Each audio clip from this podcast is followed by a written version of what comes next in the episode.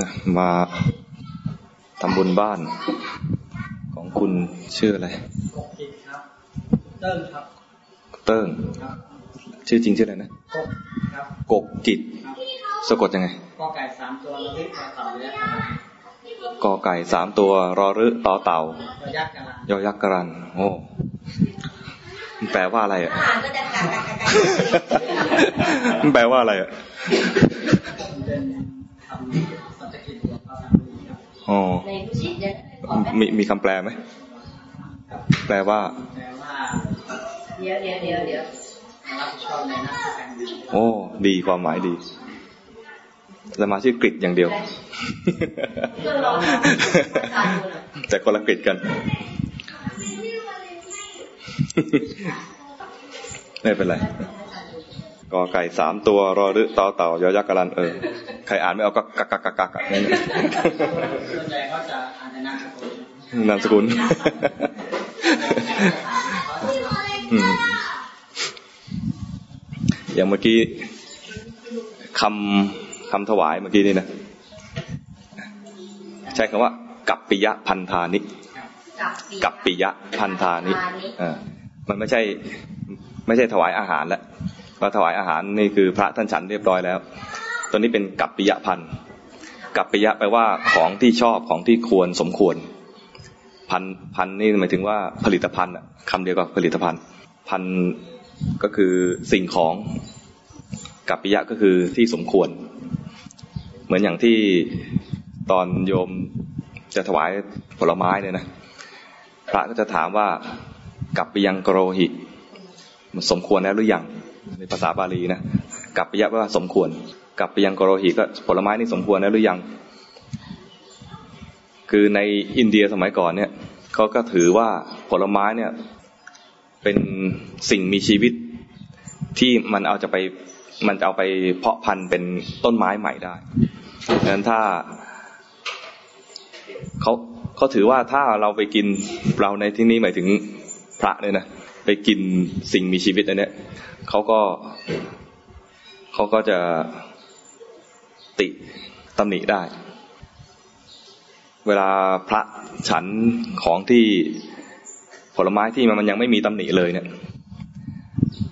ชาวบ้านอินเดียสมัยก่อนก็ไปฟ้องพระพุทธเจ้า พระเจ้าเลยบอกว่า เพราะฉะนั้นทำให้ให้ทำกัปปิยะก่อน กัปปิยะในที่นี้คือทำให้มันสมควรจะใช้เล็บ จิกลงไปหรือใช้มีดเฉือนได้ทั้งนั้น เอาเหล็กแทงก็ได้ อะไรก็ได้ที่มันให้มันไม่ใช่เป็นลูกเกลี้ยงเกลี้ยงหรือว่าไม่ได้โดนอะไรเลย คือให้ถูกทำลายมีตำหนิบ้างพอทำอย่างนี้แล้วเนี่ย ชาวอินเดียสมัยก่อนเขาก็จะไม่ตำหนิละอ๋อผลไม้นี่มีตำหนิแล้ว มันเป็นของสมควรแล้วที่นักบวชทั้งหลายจะไปบริโภคได้ เวลาโยมถวายถวายของหลังจากหลังจากพระฉันแล้วเนี่ยนะโยมใช้คำถูกนะเมื่อกี้เนี่ย ถวายกับปิยพันธานิพันเป็นลงด้วยอานินึงก็เป็นพระหูพจน์กับปิยพันธานิคือของที่สมควรทั้งหลาย บางคนไปบอกว่าถวายสังฆทาน คำว่าสังฆทานเนี่ย คนไทยเอามาใช้ผิดนะมันเอามาใช้จริง ๆ แล้วสังฆทานเป็นวิธีการถวายอันนี้เราบอกว่าจะถวายสังฆทานถวายวิธีการถวายมันก็ไม่ใช่ ถวายสังฆทานคือถวายเป็นส่วนรวมนั้นต้องมีของถวายที่จะเป็นสังฆทานของถวายนั้นก็คือกับปยพันธ์นี่แหละจะเอามาถวาย เวลาบอกว่าจะถวายสังฆทาน ต้องเวลากล่าวคำถวายเนี่ย อย่างที่โยมกกกริกเนี่ย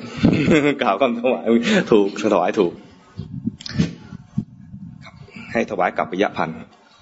บางคนก็ใช้เป็นอะไรนะ สังฆทานานิอะไรทายทานานิทายทานานิก็ยังพอได้ เป็น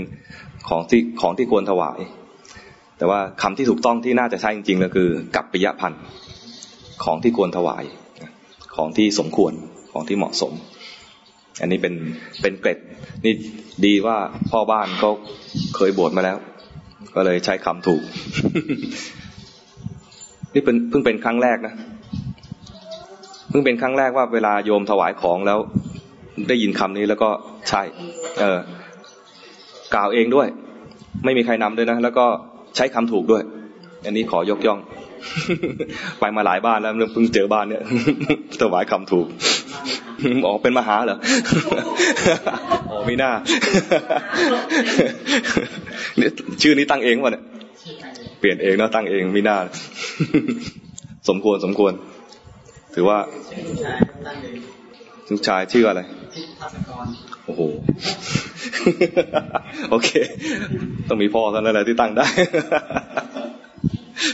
ต้องให้คำแปลให้ลูกด้วยนะ ต้องให้คำแปลด้วย แล้วลูกสาวอะ อืม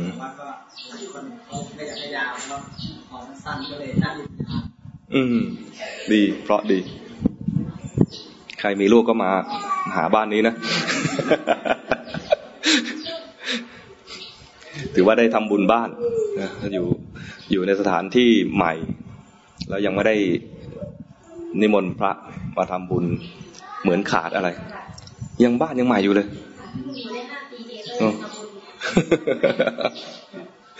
ยังใหม่อยู่ยังใช้ได้ ยังทันเรียกว่ายังทัน ไปอยู่ที่ไหนเนี่ยนะตามคติชาวพุทธหรือคติคนไทยเนี่ย จะถือว่า เทวดาเนี่ย จะมีอยู่ทุกที่ตามตามสถานที่ต่าง ๆ เนี่ยจะมีเทวดาอยู่ เรามาอยู่แล้วเนี่ย จะผูกมิตรกับเทวดาอย่างไร ก็คือ เราทำดีแล้วก็อุทิศส่วนกุศลให้ เทวดาก็จะชอบประเภทที่ว่าคนที่มาอยู่ในในที่ที่เขาอยู่เดิม จริง ๆเขาอยู่เดิมนะ คนไทยจะถือว่าตรงเนี้ยมีเทวดาอยู่เดิม แต่คนอินเดียเนี่ยถือว่าเออคนอินเดียเนี่ยถือว่าเทวดานี่มีอยู่เดิม แล้วก็ดนใจให้คนที่เหมาะสมมาอยู่ด้วยนี่นี่ เป็นคติมาตั้งแต่สมัยสมัยพุทธกาลเลยนะคงจะเคยได้ยินสมัยตั้งแต่ตอนที่พระเจ้าอาชาติศัตรูไปสร้างเมือง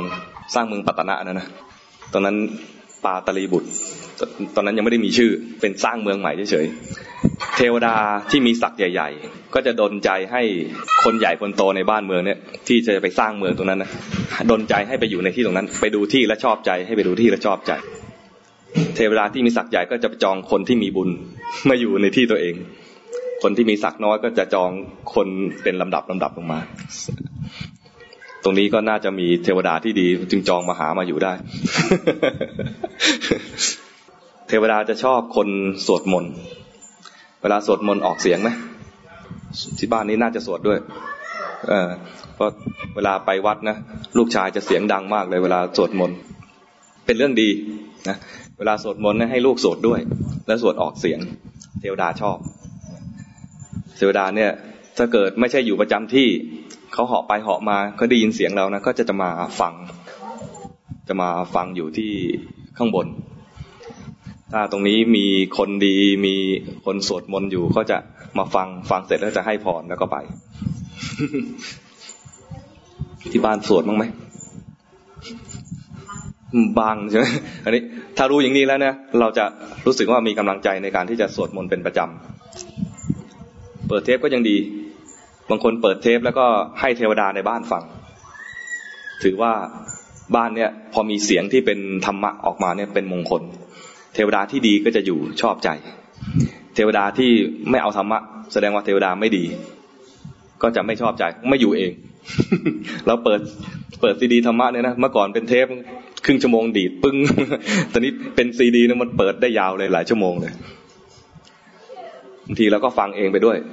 ฟังบางทีก็อาจจะไม่ไม่เข้าใจในครั้งแรก ฟังบ่อยๆ ฟังซ้ำๆฟังนานๆเข้า บางคำก็จะมาสะดุดใจตัวเองอ้อหมายความอย่างนี้เองเหรออ๋อวิธีทำอย่างนี้เองเหรอพระพุทธเจ้ามีคุณอย่างนี้เหรอพระธรรมทำให้คนพ้นทุกข์ได้จริงๆนะอะไรเงี้ยแล้วก็วิธีทำให้พ้นทุกข์ทำอย่างนี้เองเหรอ มันจะมีธรรมะเข้ามาในใจเป็นประจำมาเรื่อยๆ ดีกว่าเปิดเพลงฟัง เปิดเพลงฟังน่าจะมีเทวดาที่เอาแต่อะไรเพลินเพลินเทวดาชอบเพลินเพลินเนี่ยจะอยู่ เทวดาเพลินเพลินนี่มีเยอะ เราไม่ต้องไม่ต้องเปิดเพลงเชิญ ท่านก็เทวดาเพลินเพลินแล้วก็ไม่ไม่ค่อยสนใจเราหรอก เวลาเขาเพลินก็ไปเพลินของเขาเอง ฉะนั้นเพลงเพลงของชาวโลกเนี่ยนะ ไม่เพราะเท่าเพลงของพวกบนสวรรค์เพราะนั้นเวลาเราเปิดเพลงนะเทวดาก็ไม่ได้สนใจอะไร แต่ถ้าสวดมนต์นะบนสวรรค์เขาไม่เขามีคนสวด บนสวรรค์เขามัวแต่เพลินกันเขามีกินอร่อยอร่อย มีวิมานสวยๆ มีบรรยากาศที่มันเพลิดเพลินมาก ลืมลืมทำบุญต่อ แต่คนเนี่ยจะมีสุขบ้างทุกบ้าง สุขบ้างทุกบ้างปนปนกันไปเนี่ยจะเป็นเครื่องเตือนใจ เวลาทุกข์ขึ้นมานะให้เตือนใจว่านี่เป็นผลจากวิบากเป็นวิบาก เป็นผลเนี่ยคือเป็นวิบากของกรรมที่ไม่ดีในอดีต ให้เตือนใจว่าอ๋อทุกอันนี้เนี่ยเป็นผลจากกรรมในอดีต มันมันทุกข์อย่างนี้มันเผ็ดร้อนอย่างนี้ มันสาหัสอย่างนี้ ต่อไปเราจะไม่ทำกรรมที่จะมีผลอย่างนี้อีก ให้เตือนใจไงไม่ใช่มัวแต่โทษคนอื่น เวลาเรามีทุกข์ขึ้นมาเนี่ยเราจะมัวแต่อาจจะโทษว่า เพราะนางคนนั้น เพราะใหญ่คนนี้ประมาณนี้มัวแต่โทษคนอื่นจริงๆแล้วเป็นผลจากกรรมเก่า มันจึงมีโอกาสให้วิบากขึ้นมาอย่างนี้ได้ แต่ถ้าเราเห็นถูกต้องตรงตามที่อย่างน้อยๆพระโสดาบันเนี่ย จะเชื่อเรื่องกรรมเลยนะท่านจะรู้เลยว่า ที่มีทุกข์อยู่ทุกวันเนี่ย เพราะว่ากรรมในอดีตของตัวเองที่ทำเอาไว้ ที่มีสุขอยู่ทุกวันนี้ เพราะกรรมในอดีตที่ทำไว้ อดีตนี่ไม่ใช่ว่าชาติก่อนนะไม่ใช่ชาติก่อนอย่างเดียว อดีตในถึงว่าปัจจุบันเป็นสุขอยู่เนี่ย เพราะอดีตอาจจะเป็นเมื่อวานหรือเมื่อเช้า หรือเมื่อสิบปีก่อนก็ได้ เราทำดีเอาไว้ วันนี้จึงมีความสุขอยู่อย่างนี้ พอเราคิดอย่างนี้แล้วนะเราจะไม่ประมาทเราจะเร่งทำดี เราจะเร่งระวังตัวไม่ทำชั่ว เพราะว่าเราเชื่อว่าผลของกรรมชั่วทำให้ทุกข์ร้อนอย่างนี้ ผลของกรรมดีทำให้มีสุขอย่างนี้ ถ้าถ้าคิดอย่างนี้ได้นะ มันจะไม่ไปโทษคนอื่น มันจะเลิกโทษคนอื่น มันจะมองมาหาตัวเองว่าเรายังมีข้อบกพร่องอะไร ต้องแก้ไขอะไร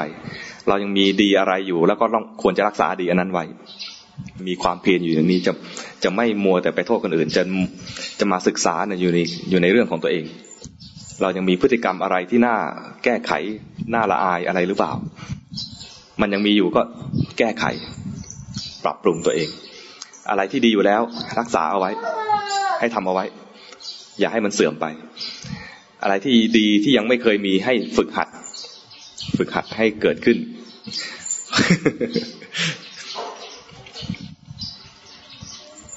เวลามีลูกก็สอนลูกด้วยทำให้ลูกดู ทำให้ลูกดูเนี่ยเป็นการสอนลูกที่ดีที่สุด ถ้ามัวแต่สอนลูกแต่ตัวเองไม่ทำนะลูกก็จะงงอะพ่อแม่บอกอย่างนี้ แต่ไม่เห็นทำเลยแล้วแล้วเราจะทำดีไหมแล้วก็เลือกว่าไม่ทำเพราะว่าพ่อแม่ไม่ทำให้ดู เลือกที่จะที่จะทำตามพ่อแม่คือไม่ทำบางทีรู้ว่าดี สิ่งนี้ดี แต่ตัวที่ยากก็คือทำอย่างไรเราจะมีความเพียรทำดีตามที่ตัวเองคิดได้ แล้วก็คราวนี้พอเราทำได้แล้วเนี่ย ดีแรกๆเนี่ยที่ฝึกใหม่ ๆ เนี่ย มันจะยากสักหน่อย แต่พอทำไปนานๆนะมันไม่ยากละมันเกิดความเคยชิน เหมือนบอกว่าทำกรรมฐานโอ้ยาก บอกทำกรรมฐานบอกให้ฝึก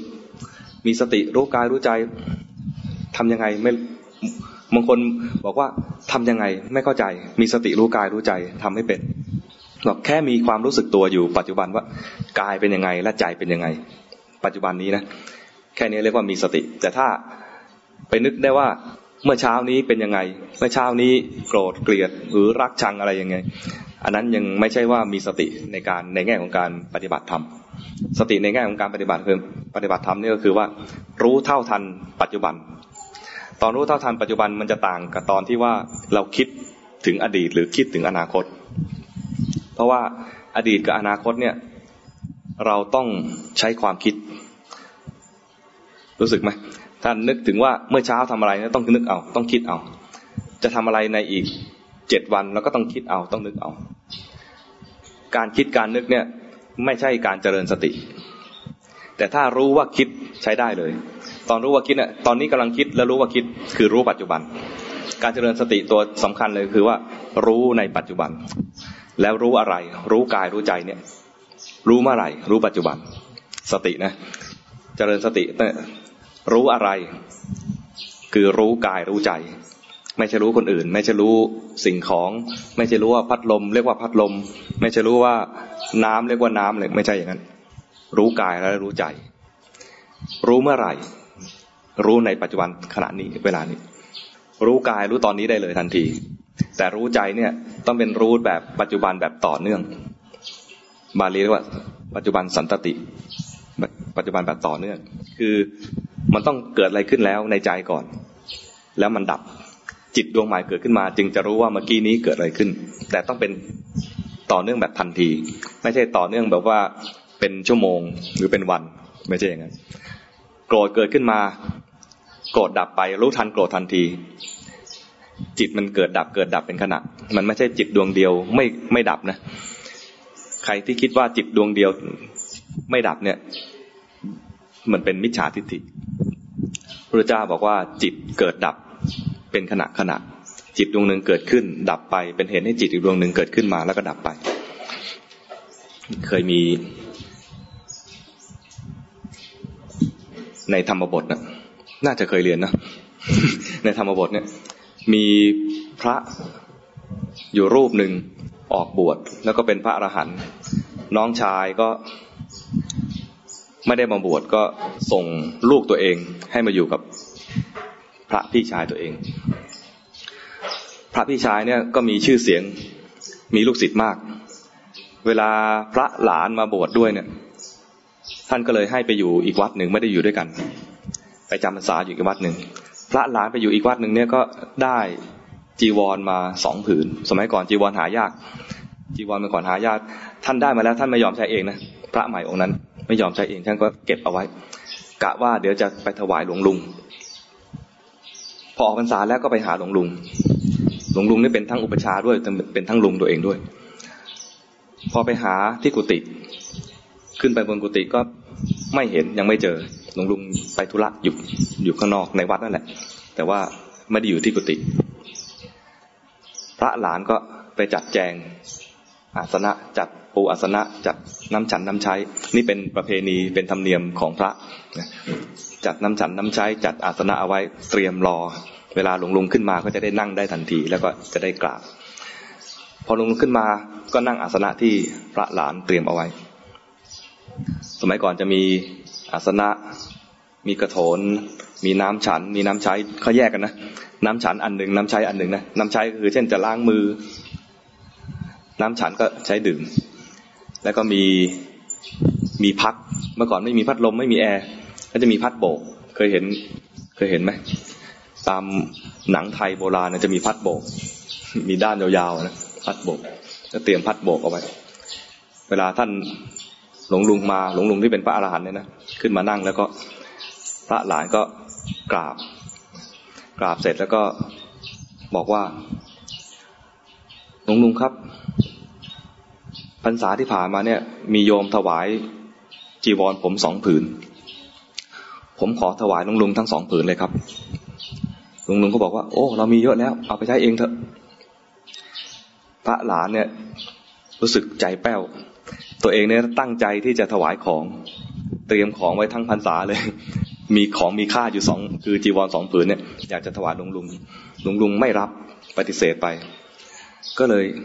น้อยใจ กล่าวถวายอีกบอกหลวงลุงครับ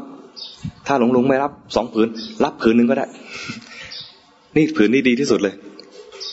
ผืนเลวเนี่ยผมเอาเก็บไว้ใช้เองก็ได้ เอาผืนดีขอถวายหลวงลุงหลวงลุงก็ยังบอกว่าเออเรามีเยอะแล้ว เอาไปใช้เองเถอะ ไม่ยอมรับ น้อยใจลงไปอีกนะสองผืนก็ไม่รับผืนเดียวก็ไม่รับ น้อยใจก็เลยนึก นึกน้อยใจตัวเองว่าสงสัยเราเนี่ย คงจะ มีอะไรไม่ดีหรือเปล่า หลวงลุงจึงรังเกียจ เรามีพฤติกรรมอะไรไม่ดีหรือเปล่าในพรรษาที่ผ่านมา ศีลบกพร่องหรือเปล่า หรือว่ากรรมฐานไม่ดีหรือเปล่านะคงจะคงจะไม่มีวาสนาที่จะเป็นพระต่อไปหรือเปล่า คิดไปเรื่อยๆนะคิดฟุ้งซ่านนะพอคิดฟุ้งซ่านขนาดนี้ คิดไปลงจนจบว่าสงสัยว่าเราน่าจะศึก คิดว่าน่าจะศึกนะ พอคิดว่าน่าจะศึกก็ เอ แล้วเราจะถ้าจะเราจะศึกไปเนี่ยเราบินทบาทไม่ได้นะเป็นพระบินทบาทได้ใช่ไหมจะเป็นโยมแล้วเนี่ยบินทบาทไม่ได้จะหากินยังไง ก็นึกได้ว่า เรามีผ้าสองผืน มีจีวรสองผืนเนี่ยเดี๋ยวเอาจีวรไปขายทำทุน ได้ทุนจากการขายจีวรมาแล้วเนี่ย จะไปลงทุน ลงทุนสมัยก่อน ค่าจีวรสองผืนนะเขาคิดแล้วเนี่ย ไปซื้อแม่แพะได้ตัวหนึ่งจะไปซื้อแม่แพะ ทำไมต้องเป็นแม่แพะ เพราะจะได้ขายนมรีดนมขาย แล้วก็มีลูกได้ พอมีมีแม่แพะมีลูกแล้วก็ขายแล้วได้ตังค์แล้ว ชีวิตคารวะจะสมบูรณ์ได้ก็ต้องมีเมีย ก็ต้องหาเมีย หาเมียแล้วก็ เลี้ยงแพะ รีดนมขายมีรายได้อย่างนี้ จนตั้งตัวได้ ก็มีลูก ลูก มีลูกมาจะน่ารักไหมจะต้องน่ารักนะ ลูกเราน่ารักไหมเวลาเห็นลูกเนี่ย มีลูกน่ารักเนี่ยนะก็อยากจะเอาไปโชว์ เอาไปโชว์หลวงลุง ให้เห็นว่ายังมีความเคารพหลวงลุงอยู่นะถึงแม้จะว่าจะจะลาศึกไปแล้วเนี่ยก็ยังมีความเคารพหลวงลุงอยู่ ก็ชวนเมียขึ้นเกวียนไปหาหลวงลุงปุ้มลูกไปด้วย เกวียนเนี่ยก็จะมีวัว ลากเกวียน คนขี่เกวียนก็ต้องต้องมีประตัก รู้จักประตักไหมคนยุคนี้ไม่เห็นประตักแล้วประตักนี่ก็คือไม้ด้ามยาวๆนะปลายแหลมๆเออต่อประตักขุนหันนะไอ้ปลายแหลมๆเนี่ยเอาไว้จิ้มวัว ถ้าอยากให้วัวไปเร็วๆก็จิ้มแรงๆวัวจะตกใจแล้วเดินเร็วๆอยากให้อยากให้ไปซ้ายก็ดึงบังเหียนดึงเชือกมาทางซ้าย อยากไปขวาก็ดึงบังเหียนเชือกมาทางขวา อยากให้ไปปกติธรรมดาก็แค่กระตุกธรรมดา อยากให้ไปเร็วๆก็จิ้มแรงๆวัวมันจะเจ็บตัวแล้วก็รีบเดิน รีบเดิน นี่ระหว่างที่อยู่บนเกวียน เมียก็อุ้มลูก ตัวเองก็ขี่เกวียน คือบังคับวัวปรากฏว่าหันไปมองเมีย เมียก็เพิ่งเป็นแม่คนใหม่เนาะการอุ้มลูกก็ดูไม่ธรรมะทแมง ไอ้สามีคือ ก็ คิดว่าแหมท่าทางมันไม่เหมือนแม่เราเลย ไอตอนแม่เราอุ้มอุ้มหลานเนี่ยนะเราเคยเห็นอยู่ น้องอุ้มท่านี้มันต้องเอาหัวพาดอย่างนี้มันต้องอย่างนี้ ไอเมียเรามันไม่เข้าท่านี้จะอุ้มให้ดูเมียบอก ไม่ต้องมายุ่งเลย ขับเกวียนต่อไป ขับเกวียนต่อไป หน้าที่อุ้มลูกคือหน้าที่ของเราหน้าที่ของเธอคือขับเกวียนไอ้นี่บอกแต่เธอดูท่าทางไม่เข้าท่าเลยนี่เดี๋ยวเธอจะอุ้มให้ดูเถียงไปเถียงกันมาแย่งลูกไปแย่งลูกกันมา ลูกตกเกวียน ตกเกวียนก็ไปพอดีโดนล้อเกวียนทับตาย พอลูกหล่นลงไปโดนเกวียนทับตาย ไอ้พ่อก็โกรธแม่ เงื้อประตัก ตีไปที่หัวแม่ ตีหัวเมียตัวเองนะตีไปไอตอนตีไปเนี่ย ภาพปัจจุบันก็กลายเป็นว่า พระองค์หนึ่ง ถือด้ามพัดตีหัวอุปชาอยู่ อุปชาบอกว่าอะไรกันทะเลาะกับเมียแล้วพระแก่ๆไปเกี่ยวอะไรด้วยจำโยมฟังแล้วรู้เรื่องไหมลำดับภาพเหตุการณ์ถูกไหมภาพที่ไปเอาผ้าไปขายไปเอาซื้อแพะจนมีเมียมีลูกนะเป็นความคิดฟุ้งซ่านอยู่หน้าหลงลุงตัวเอง ตัวเองเนี่ยกำลังพัดหลงลุงอยู่ กำลังพัดหลงลุงอยู่ แล้วตอนตีเมียนะต้องคิดถึงตีเมียนะนะกำลังถือพัดอยู่นะ ก็เลยเอาพัดเนี่ย ตีไปที่หัวอุปชาตัวเอง นี่พระฟุ้งซ่านคิดมาตลอดเลยนะไม่รู้ว่าตัวเองคิด เผลอไปคิดไปเลย คิดไปยาวนาน คิดเรื่องต่อเนื่องยาวนานปวดพอตีปุ๊บตกใจตายแล้วว่า เราตีหัวหลวงลุง โอ้ดีนะตียังการไม่ได้ตีมาทางนี้ ตกใจเลยหนี เพราะว่าความผิดเนี่ยเหมือนสองกระทงเลยตีหัวอุปชาด้วยแล้วตีหัวหลวงลุง แล้วหลวงลุงเนี่ยเป็นพระอรหันต์ด้วย ตัวเองก็รู้นะเชื่อด้วยว่าหลวงลุงเป็นพระอรหันต์ตายแล้วว่าทำไงดี ผิดผิดอันนี้ใหญ่หลวงนัก ก็เลยวิ่งหนีลงกุฏิไอ้เสียงเสียงที่มันมีพระวิ่งหนีลงกุฏิเนี่ยนะพระอุปถากที่นั่งอยู่ข้างล่างรออยู่ข้างล่างเนี่ยก็เห็นพระหลานเนี่ยวิ่งลงกุฏิไปก็ น่าจะเหตุเป็นเหตุการณ์ผิดปกติ ก็เลยวิ่งไล่จับพระหลานตกลงพระวิ่งไล่จับพระ จับได้ จับได้ก็มา จับตัวมาหาหลวงลุง ถามว่าจะเอาไงกับพระองค์นี้ดีครับลุงลุงก็บอกว่า เออเหตุการณ์อย่างนี้นะมันไม่เคยเจอนะไม่เคยเจอประเภทที่ว่าพระตีหัวพระอย่างนี้ พระ ที่เป็นลูกศิษย์ตีหัวอาจารย์แบบนี้ แล้วพระที่เป็นหลานตีหัวหลวงลุงอย่างนี้ ไม่เคยเจอ อย่างนั้นเลย พาไปหาพระพุทธเจ้าดีกว่าไอ้พระหลานก็ตกใจใหญ่เลยโหนี่เราทำเรื่องใหญ่โตขนาดที่ว่าไปถึงพระพุทธเจ้าเฉลยตัวก็สั่นงันงงกระพระก็จับหิ้วปีกสองข้างไปนะ พระพุทธเจ้าทรงมีพระมหากรุณานะ เห็นพระที่ถูกจับเนะี่ยพระหลานเนี่ยที่ถูกจับเนี่ยนะ เห็นว่าเขาเนี่ยใจฝ่อแป้วมากเลยนะ ก็เลยพูดทรงตรัสเปลยไป คล้ายๆว่าเป็นการให้เหตุการณ์ให้สถานการณ์ดูคลี่คลายจากความตึงเครียดไปสักหน่อย ท่านก็ถามตัดถามไปว่า เป็นยังไงพระจับพระมาเหรอคำพูดแบบให้มันคลายเครียด เป็นยังไงพระจับพระมาเหรอภิกษุจับภิกษุมาเหรอ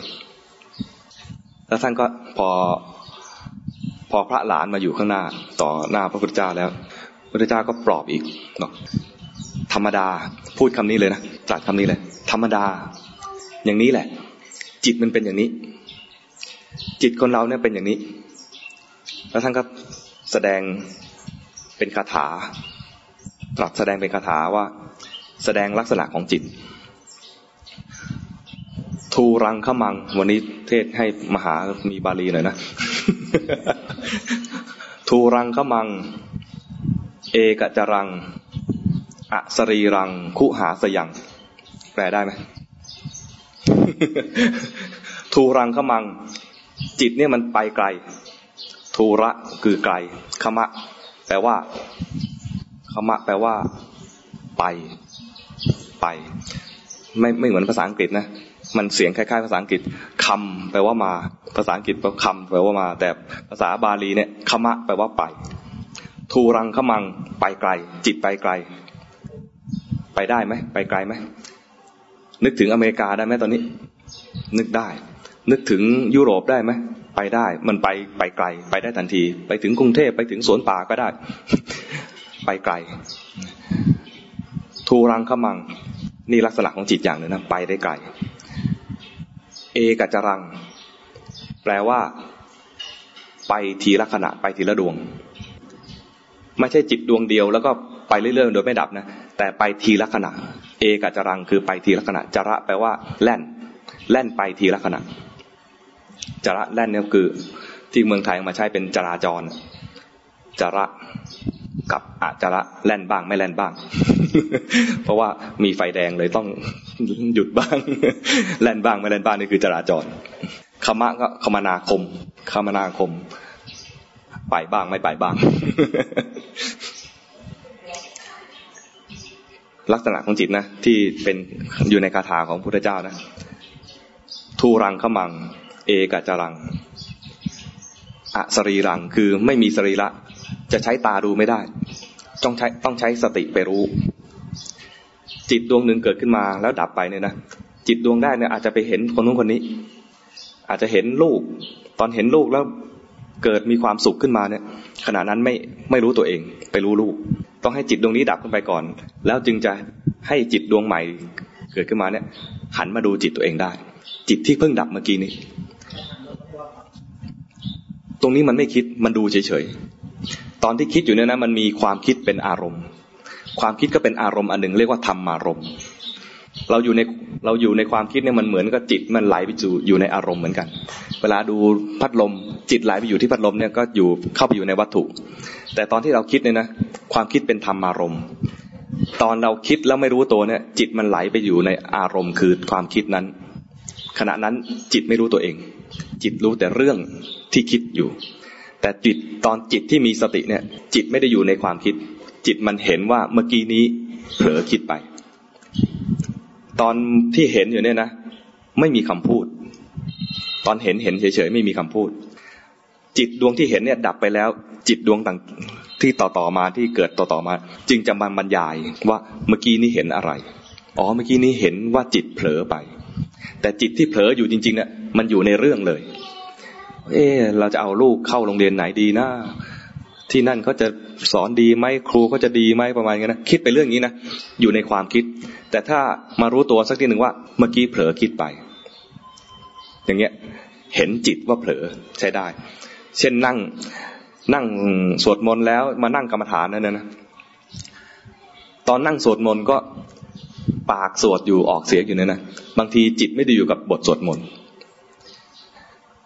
เคยไหมสวดสวดไปนั่นนะปากพังงาบพงงาบถึงบทสวดมนต์นั่นนะแต่ใจไปที่อื่น อันนั้นเรียกว่าเผลอ สิ่งที่ควรจะทำตอนนั้น จริง ๆ แล้วคนทั่วไปก็จะรู้อยู่ว่า ถ้ากำลังสวดมนต์อยู่ จิตควรจะควรจะอยู่กับบทสวดมนต์กำลังสวดถึงพุทธคุณก็ควรจะอยู่กับพุทธคุณ เวลาอยู่กับสวดทั้งสวดถึงธรรมคุณ ก็ควรจะอยู่ที่ธรรมคุณ แต่ใจเราเนี่ยบังคับไม่ได้ ใจเรายังไม่ได้มีการฝึกดีด้วย มันก็เลยจะไป มันไม่ได้อยู่กับบทสวดตอนไม่อยู่กับบทสวดเนี่ยเรียกว่าเผลอ จะเผลอไปเรื่องอะไรก็แล้วแต่ เผลอเรื่องลูก เผลอเรื่องพ่อแม่ เผลอเรื่องนู้นเรื่องนี้แล้วแต่ ตอนเผลอเนี่ยคือไม่ได้คิดจิตไม่ได้อยู่กับที่คำสวด ตอนอยู่กับคำสวดได้เนี่ย จิตจะอยู่กับอารมณ์เดียวคือคำสวด ถ้าสวดไปแล้วจิตอยู่กับบทสวดนะตอนนั้นเรียกว่าจิตได้สมถะจิตสงบอยู่กับบทสวด แต่ถ้าจิตมันไม่สงบสวดอยู่จิตก็ไปคิดเรื่องอื่น ตอนคิดเรื่องอื่นเนี่ย ไม่ได้บุญ ไม่ได้สมถะเผลออยู่ แต่ตาแต่ถ้ามันเผลอไปนะ มีจิตสักขณะหนึ่งรู้ว่าเมื่อกี้เผลอไป จิตขณะนั้นที่รู้ว่าเผลอไปเนี่ยเรียกว่าจิตที่มีสติ จิตที่มีสติมีสติรู้ว่าเผลอไปเนี่ย เป็นกุศล เพราะฉะนั้น ไอ้เผลอก็บังคับไม่ได้นะจิตเราไม่ไม่ได้ไม่ได้ฝึกมาเพื่อจะอยู่กับสิ่งหนึ่งสิ่งใดได้นานๆเนี่ย มันมันจะหิวอารมณ์ จิตที่หิวอารมณ์คือมันกำลังตอนเสวยอารมณ์ที่เป็นบทสวดอยู่เนี่ยนะมันยังไม่พอใจไม่อิ่ม ไม่พอใจในบทสวดจริง ๆ เนี่ย มันก็จะหาเรื่องคิด ตอนหาเรื่องคิดเนี่ยเรียกว่าเผลอ มันไม่ยอมอยู่กับบทสวดอย่างเดียวเนี่ย มันไปหาเรื่องคล้ายๆว่า มันคอยจะแล่น มันคอยจะไป แล้วไปไกลบ้างใกล้บ้างอะไรเนี่ยก็แล่นไปนะตอนเผลอไปเนี่ยใช้ไม่ได้ แต่ตอนรู้เผลอเนี่ยดีมากเลย ดีกว่าอยู่กับบทสวดอีก ตอนได้บทสวดเนี่ยนะมันอยู่ในเส้นทางของสมถะตอนเผลอไปใช้ไม่ได้เลย ตอนรู้ว่าเผลอเนี่ยนะมันอยู่ในเส้นทางของที่เป็นวิปัสสนา ถ้ารู้เฉยๆนะไม่ใช่รู้แบบว่า โอ้ย ไม่ดีเลยแล้วก็ดึงกลับมา ตอนที่ไม่ดีเลยแล้วดึงกลับมาเนี่ยนะมันจะมีความทุกข์เจืออยู่ และให้มันอยู่กับบทสวดแบบบังคับ อย่างเรียกว่าบังคับให้จิตเนี่ยมันอยู่นิ่งๆโดยที่มันไม่นิ่งจริง เพราะนั้นทำไปก็จะมีแต่ความเครียด แต่ถ้าเราทำในเส้นทางของวิปัสสนาเนี่ยคือว่ามันเผลอไปก็รู้ทันว่าเผลอ รู้ทันว่าเผลอแล้วก็เริ่มต้นใหม่ เริ่มต้นใหม่คือ ก็สวดใหม่สวดต่อนั่นแหละไม่ใช่สวดใหม่สวดต่อไป จิตก็มารู้ที่ที่บทสวดบ้างเดี๋ยวก็เผลอบ้างเผลอไปก็รู้ว่าเผลอ เผลอแล้วไม่ต้องทำอะไรมาก ก็แค่มาเริ่มต้นสวดต่อ เริ่มต้นสวดต่อหมายถึงว่าก็สวดต่อไปนะ ไม่ใช่ว่ามาเริ่มต้นตั้งนโมใหม่นะก็สวดต่อไปก็มาเริ่มต้นรู้ใหม่ รู้ที่ตัวเองว่ากำลังสวดอยู่บทไหน กระบวนการตัวนี้นะปากก็สวดต่อไปเรื่อยๆ ไม่ผิดเลยนะ แต่มีเหตุการณ์ในใจนี่เกิดขึ้นคือ หลงบ้างรู้บ้าง หลงบ้างรู้บ้างเกิดขึ้นสลับไปสลับกันมา กระบวนการตัวเนี้ยจิตจะค่อยๆเรียนรู้ว่า เออจริง ๆ เผลอก็ดับ ไอ้รู้ก็ดับ เผลอก็ดับ รู้ก็ดับ ตอนเห็นว่าอะไรเกิดเกิดดับดับเกิดเกิดดับเนี่ยนะสิ่งความเผลอก็เกิด แล้วเดี๋ยวความเผลอก็ดับ มันดับเพราะอะไรเพราะเรามีตัวรู้เข้าไปว่าเมื่อกี้เผลออยู่ ไอ้ตัวรู้เนี่ย รู้แป๊บเดียว เดี๋ยวก็เผลอใหม่ สิ่งต่างๆเหล่านี้มันจะเป็นเครื่อง เครื่องเตือนใจตัวเองหรือเป็นข้อมูลยืนยันให้กับจิตตัวเองว่า สิ่งใดเกิดสิ่งนั้นดับ สิ่งใดเกิดสิ่งนั้นดับ ถ้าจิตมันยอมรับได้นะคือข้อมูลมันเข้ามาสู่จิตโดยที่เราเราฝึกอย่างเงี้ยเห็นมากพอ เห็นมากพอนะจนจิตยอมรับว่าสิ่งใดเกิดสิ่งนั้นดับเนี่ยตอนนั้นเรียกว่าบรรลุขั้นแรกเป็นพระโสดาบันนั้นจะฟุ้งซ่านแค่ไหนก็แล้วแต่นะขอให้มา ดูให้ถูกต้อง ตอนฟุ้งใช้ไม่ได้ แต่ตอนรู้ว่าฟุ้งใช้ได้ เหมือนพระองค์เนี่ยนะพอฟังพระพุทธเจ้าบอกว่า จิตเนี่ยมีปกติอย่างนี้แหละ แล่นไปไกล เกิดดับทีละดวง ไม่มีสรีระอะไรคือเป็นนามธรรมต้องใช้สติไปดูเข้า แล้วก็อาศัยมันอาศัยกายนี้อยู่ทูรังขมัง เอกจรังอสรีรังคู่หาสยังคู่หาสยังก็คืออาศัยคูหาคือถ้ำท่านเรียก กายเนี่ยเปรียบเป็นเหมือนเป็นคูหาเป็นถ้ำมีจิตอาศัยอยู่ แล้วลงท้ายคำลงท้ายนี้สำคัญมากเลยบอกเยจิตตังสัญญเมสันติ โมกขันติ มารพันธนา หมายถึงว่าให้สำรวมอยู่ที่จิต มันจะรู้อะไร จิตมันจะเผลออะไรบ้างช่างมัน แต่เกิดอะไรขึ้นกับจิต ให้มารู้ที่จิต มันจะฟุ้งซ่าน ตอนฟุ้งซ่านไม่รู้ตัว ไม่เป็นไรตอนนั้นฟุ้งไปแล้ว แต่พอมีสักขณะหนึ่งมารู้ว่าเมื่อกี้ฟุ้งซ่านใช้ได้ ให้มันมาสำรวมอยู่ที่จิต เห็นลูกแล้วสบายใจดีใจ ตอนเห็นลูกจิตอยู่ที่ลูก ให้สำรวมที่จิตสักนิดหนึ่งว่าอ๋อตอนนี้กำลังสบายใจ เอาข้าวป้อนลูกลูกไม่ยอมกิน โกรธลูก ตอนนี้ไม่สบายใจ หรือมีความโกรธเกิดขึ้น เห็นความโกรธก็ได้ หรือเห็นความไม่สบายใจก็ได้ อย่างนี้เรียกว่าสำรวมอยู่ที่จิตแต่ก็รู้อยู่ที่ลูกด้วยนะ แต่ตอนรู้ที่ลูกเนี่ย จิตอยู่อยู่กับลูก พอจิตอยู่กับลูกมีสุขบ้างมีทุกข์บ้าง หันมาดูที่ใจบ้าง มันไม่ใช่ว่าไม่ให้รู้โลกเลย รู้โลกไปแล้วเกิดอะไรขึ้นกับใจ มาดูที่ใจ แล้วก็รู้โลกต่อ เกิดอะไรขึ้นอีก รู้ที่ใจ เกิดสุขเกิดทุกข์มารู้ที่ใจ เกิดราคะโทสะโมหะ ก็มารู้ที่ใจ เกิดได้ เพราะเราเรายังเป็นปุถุชน มีกิเลสครบทุกตัว กิเลสเหล่านี้เนี่ยเกิดขึ้นมาหันมาสรวมที่ใจ รู้ว่ามีอะไรเกิดขึ้นกับใจ ทันทีที่รู้กิเลสดับทันที ทันทีที่รู้กิเลสดับกิเลสดับทันที แต่ถ้ามันไม่ใช่กิเลสนะเป็นความสุข รู้ความสุขสุขยังไม่ดับ รู้ว่ามีเมตตาบางทีเมตตาไม่ดับ เพราะมันเป็นกุศลนั้นแต่แต่ถ้าเป็นกิเลสเนี่ยดับทันที เพราะว่ากิเลสนี่เป็นอกุศล ตอนมีสติเป็นขณะที่เป็นกุศลดังนั้นกุศลกับอกุศลไม่เกิดขณะเดียวกัน ขณะใดที่เป็นอกุศล พอรู้ปุ๊บตอนนั้นเป็นกุศล อกุศลจะดับทันที มันจะแสดงเห็นชัดๆเลยว่า เดี๋ยวก็เกิดเดี๋ยวก็ดับนั้นกิเลสเกิดขึ้นช่างมัน เพราะเรายังเป็นปุถุชนธรรมดามีธรรมดามันต้องมีอย่างนี้อยู่แล้ว หน้าที่ของเราคือสำรวมที่จิต มีอะไรเกิดขึ้นรู้ทัน มีอะไรเกิดขึ้นรู้ทัน พอรู้ทันอย่างนี้แล้ว โมกขันติมารพันธนา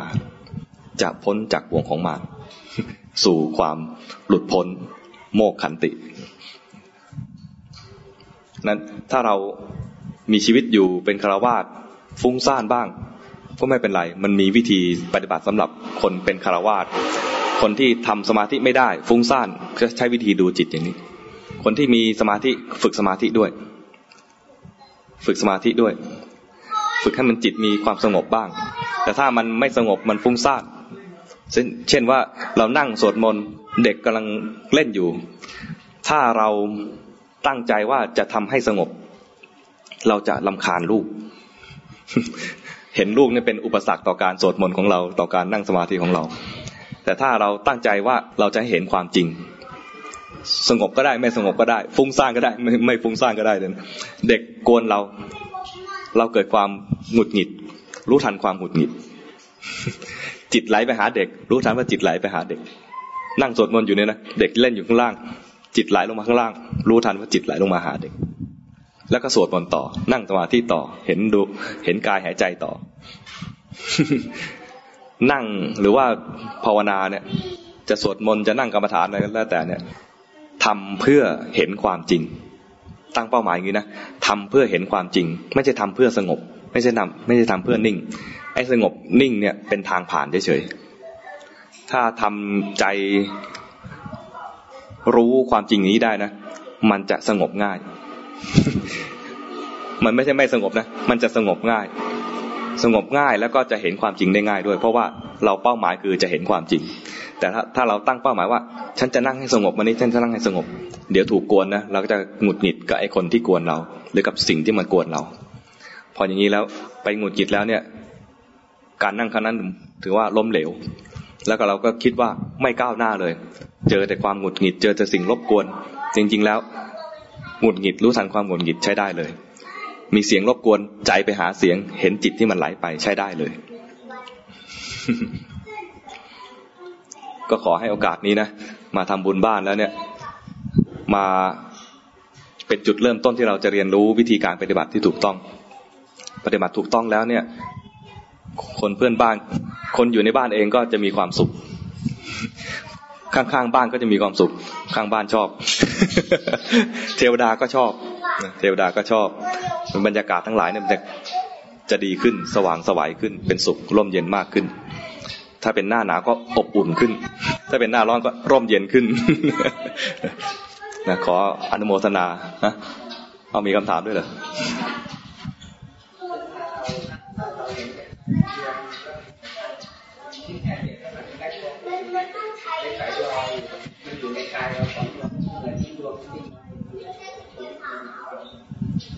เป็นนิมิตนะไม่ไม่สำคัญ ให้ทำตามพระพุทธเจ้าที่ตรัสไว้กับพระองค์นั้น บอกว่าให้สำรวมที่จิต เห็นแล้วดีใจ เห็นแล้วตกใจ ใช้ได้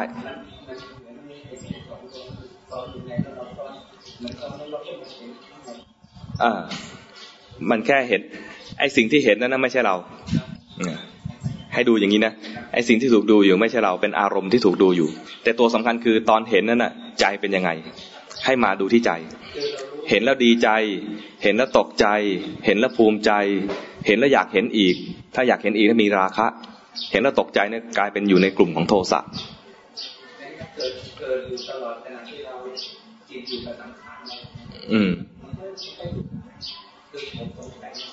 ให้ย้อนมาดูที่จิต ตอนที่เป็นเป็นแสงสว่างอะไรอยู่ข้างนอกเนี่ยนะเป็นนิมิตอยู่ข้างนอก เห็นแล้วเกิดขึ้นอะไรขึ้น ให้ย้อนดูที่จิต อย่างนี้ไม่พลาดแน่แล้วมันก็จะเห็นความเปลี่ยนแปลงในจิตเองแล้วถ้าเห็นแล้วไปไหลอยู่ข้างนอกนะถ้าสนใจกับเรื่องข้างนอก สนใจว่ามันแสงอะไรอะไรเนี่ยแล้วมันก็จะทำให้ส่งออกนอก จิตส่งออกฮะ จิตเรามันจะเป็นตัวตาเรียนรู้ ไป รู้ข้างนอกมันไม่จบ ให้รู้ข้างใน รู้ข้างในจิต รู้ข้างนอกก็เหมือนจะเป็นรู้ดาวอังคาร รู้ดาวพฤหัสไม่จบ ไม่จบ แต่มารู้เรื่องที่เกิดขึ้นในกายและในใจเนี่ยอย่างอย่างนี้จบ จะพ้นจากบ่วงของมารจริงๆอย่างที่พระพุทธเจ้าว่า แล้วพอพระฟุ้งซ่านองค์นั้นนะฟังตรงนั้นจบนะท่านเป็นพระโสดาบันตรงนั้นเลย เห็นเห็นสภาวะของจิตที่มันเกิดดับเปลี่ยนแปลง เห็นว่ามันไม่เที่ยงจริง ๆ สนใจที่จิต พอพระเจ้าบอกว่าให้มาสนใจที่จิต เยจิตตังสัญญเมตสันติท่านก็มาสนใจที่จิตเลย แล้วก็พ้นระดับหนึ่งคือเป็นพระโสดาบันดังนั้นถ้าเรารู้สึกฟุ้งซ่านน่าจะสวดมนต์แล้วก็ คิดนู่นคิดนี่มานั่งดูลมหายใจก็คิดนู่นคิดนี่ คิดว่าเราคงไม่เหมาะสมไม่ก้าวหน้าแล้ว จริง ๆ ไม่ใช่นะรู้ว่าฟุ้งซ่านใช้ได้เลยพระพระฟุ้งซ่านขนาดตีหัวประชายังเป็นสอดาบันได้ แต่ไม่ได้สนับสนุนว่าให้ไปตีหัวพระนะเอานะ อนุโมทนากับเจ้าภาพแล้วก็เพื่อนๆทุกๆคนนะที่มาร่วมกัน ทำบุญทำกุศลในครั้งนี้ ขอให้บุญกุศลครั้งนี้ แผ่บุญไปกับเทพพยดาทั้งหลาย ให้กับผู้มีพระคุณของเรา คุณพ่อคุณแม่ ปู่ย่าตายาย ทุกภพทุกชาติ เราเกิดมาในสังสารวัฏมีพ่อแม่มามากมาย ก็ขออุทิศให้กับพ่อแม่ทุกๆ คนในสังสารวัฏผู้มีพระคุณของเราทุกๆ คนในสังสารวัฏนี้ เทพยดาทั้งหลายที่ปกปักรักษาสถานที่แห่งนี้อยู่ ปกปักรักษาพวกเราอยู่ด้วย ก็ขอให้รับส่วนบุญส่วนกุศลที่เราทั้งหลายทำในที่นี้ จงมีบุญพลังแห่งบุญมากขึ้นนะแล้วก็ขอให้ท่านทั้งหลาย มีพลังที่จะส่งเสริมคนดี ให้ประพฤติดี ให้โอกาสให้เขาได้ทำดี ยิ่งยิ่งขึ้นไป ให้หมู่สังคม ชาวโลกในสามโลกนี้ มีคนดีมากขึ้น แล้วก็อุทิศให้กับเจ้ากรรมนายเวรของเรา เราเคยล่วงเกินใครเอาไว้ด้วยกายด้วยวาจาด้วยใจอย่างไร ขอบุญกุศลอันนี้เป็นเครื่องทดแทนความผิดพลาดในอดีตที่เราเคยทำแล้วนะขอให้สัตว์ทั้งหลายจงอยู่ด้วยกันด้วยความมีเมตตากรุณาต่อกัน ไม่อาฆาตพยาบาทกัน มุ่งดีต่อกัน แล้วขอใช้โอกาสนี้ในการที่จะให้อภัยกับคนที่เคยทำร้ายเรา คนที่เคยล่วงเกินเราด้วยกายด้วยวาจาด้วยใจอย่างไรนะเราก็ใช้โอกาสนี้ที่จะให้อภัยกับบุคคลเหล่านั้นด้วยนะตั้งใจอุทิศให้กับเหล่าสัตว์ทั้งหลายที่มีทุกข์ขอเหล่านั้นให้สัตว์เหล่านั้นได้มาอนุโมทนาบุญ ให้บุญเหล่านี้ได้ช่วยสัตว์เหล่านั้นได้พ้นจากทุกข์ที่มีสุขอยู่แล้วก็ขอให้สุขยิ่งยิ่งขึ้นไป เราทั้งหลายในที่นี้ก็จะตั้งใจที่จะศึกษาถ้อยคำของพระพุทธองค์นำมาปฏิบัติให้ถึงความพ้นทุกข์ด้วยกันทุกท่านทุกคน